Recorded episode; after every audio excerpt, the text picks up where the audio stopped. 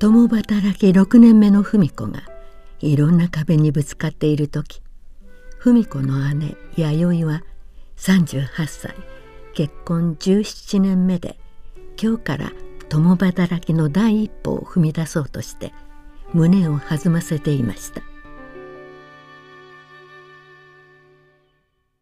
野田家今出勤の支度をした弥生が一人で心せくように朝食を食べている。食べ終わるとそそくさと自分の食べた食器を洗う。あかりが起きてくる。あかり眠そうに「牛乳」と腰掛ける。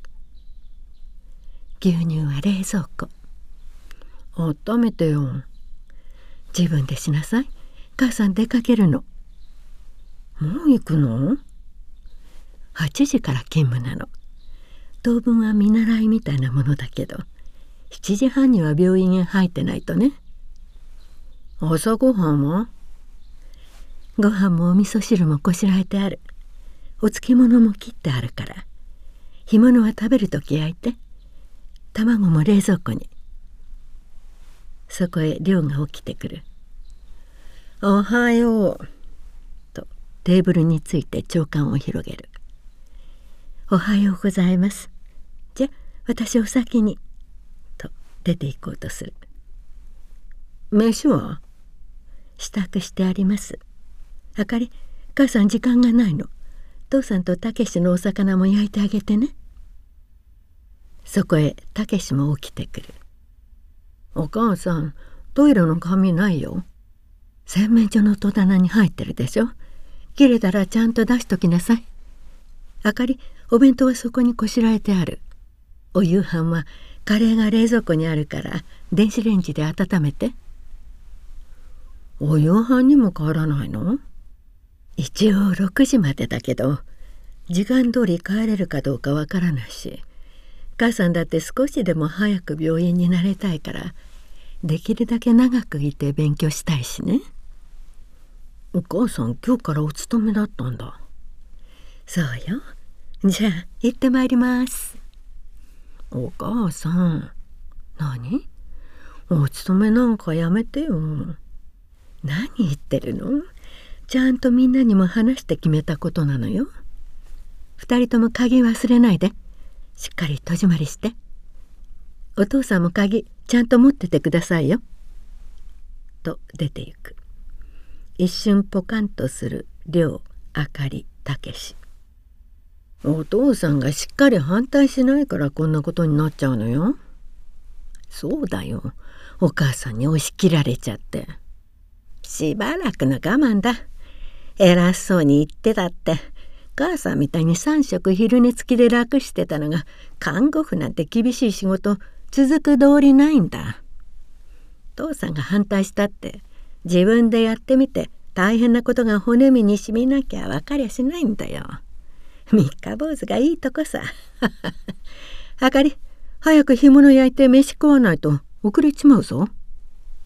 俺、ハムエッグ。私知らないもん。ハムエッグ食べたかったら自分で作るのね。お母さんにそう言われたでしょ。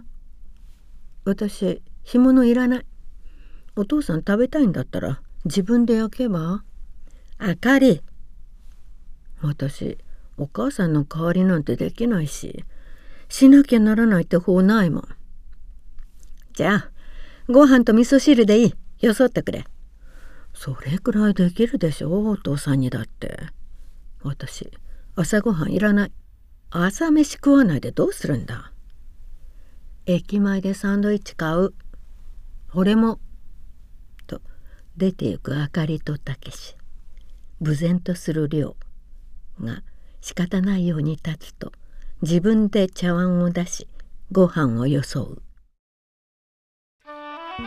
病院看護婦更衣室。出勤してきたり勤務が明けたりした看護婦たちが着替えている。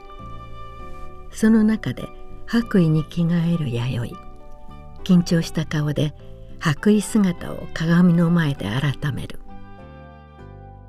病院特別病棟。ナースセンター。特別病棟は個室が主でいろんな科の患者が入院している。朝の点呼で特別病棟の看護婦たちが集まっている。その中にいる弥生を府長の川島初江が看護婦たちに紹介する。今日からこの病院に配属された野田弥生さんです。結婚されてしばらく家庭に入っておられましたが今度復帰されました。人生では皆さんの先輩です。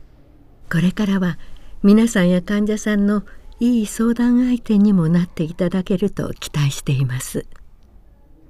野田弥生です。20年近くも前に性看護婦の資格を取って外科病棟に勤務したことがありますけれど長いブランクの間に医療も進歩して私には新しいことばかりです。これから新人のつもりで勉強して早く皆さんとご一緒にお仕事ができるようになりたいと願っております。よろしくお願いいたします。とナースコールのブザーが鳴る。看護婦の美津子が応答する。はいどうなさいました？はい。と看護婦の信子に。2号室の河合さん点滴の針が外れてるって。はい。初江弥生に。野田さんも一緒に。点滴の針が外れて漏れると腫れて痛むんです。オンシップしてあげてください。はい。蒸しタオル持ってまいります。早速忙しい弥生。その顔は引き締まって生き生きしている。中華料理店幸楽店。夕食時を過ぎて少し店は空いている。客が出ていく「ありがとうございました」と入れ違いに弥生が入ってくる「いらっしゃいまし。あお姉ちゃん」いろいろ心配かけたけど今日からお勤め始まったの。ちょっと回り道したらここ通って駅へ行けるから。挨拶しとこうと思って。お夕飯まだなんでしょ？何か食べてって？すぐ帰らないと。子供たち待ってるから。君に。お忙しい時お邪魔しまして。いらっしゃい。勇調理場から。やっぱりお勤めなさるんですか？はい。この近くの病院なんです。いろいろお世話になることもあると思います。よろしくお願いいたします。いつでも食事しに寄ってください。ありがとうございます。じゃあ幸吉調理場から「さつきはい。鴨のうまいのがあるんだ。鴨南蛮にするから食べてってもらってくれ。父ちゃん。弥生さんは家庭のある人だから引き止めちゃ悪いのよ。すぐできるよ。父ちゃん。せっかくですけど今夜は。また伺わせていただきます。失礼いたしました。と出てゆく。送り出すさつき中華料理店幸楽表。弥生とさつき出てくる。食べてってくれたらいいのに。お姑さんの顔見たらごちそうになんかなれやしないわよ。嫁の身内なんて迷惑なだけなんだから。ねシューマイ持ってて。今包んでもらってくる。いいの。お姑さんの顔色見ながら影でこそこそもらったって。美味しくもありがたくもないわよ。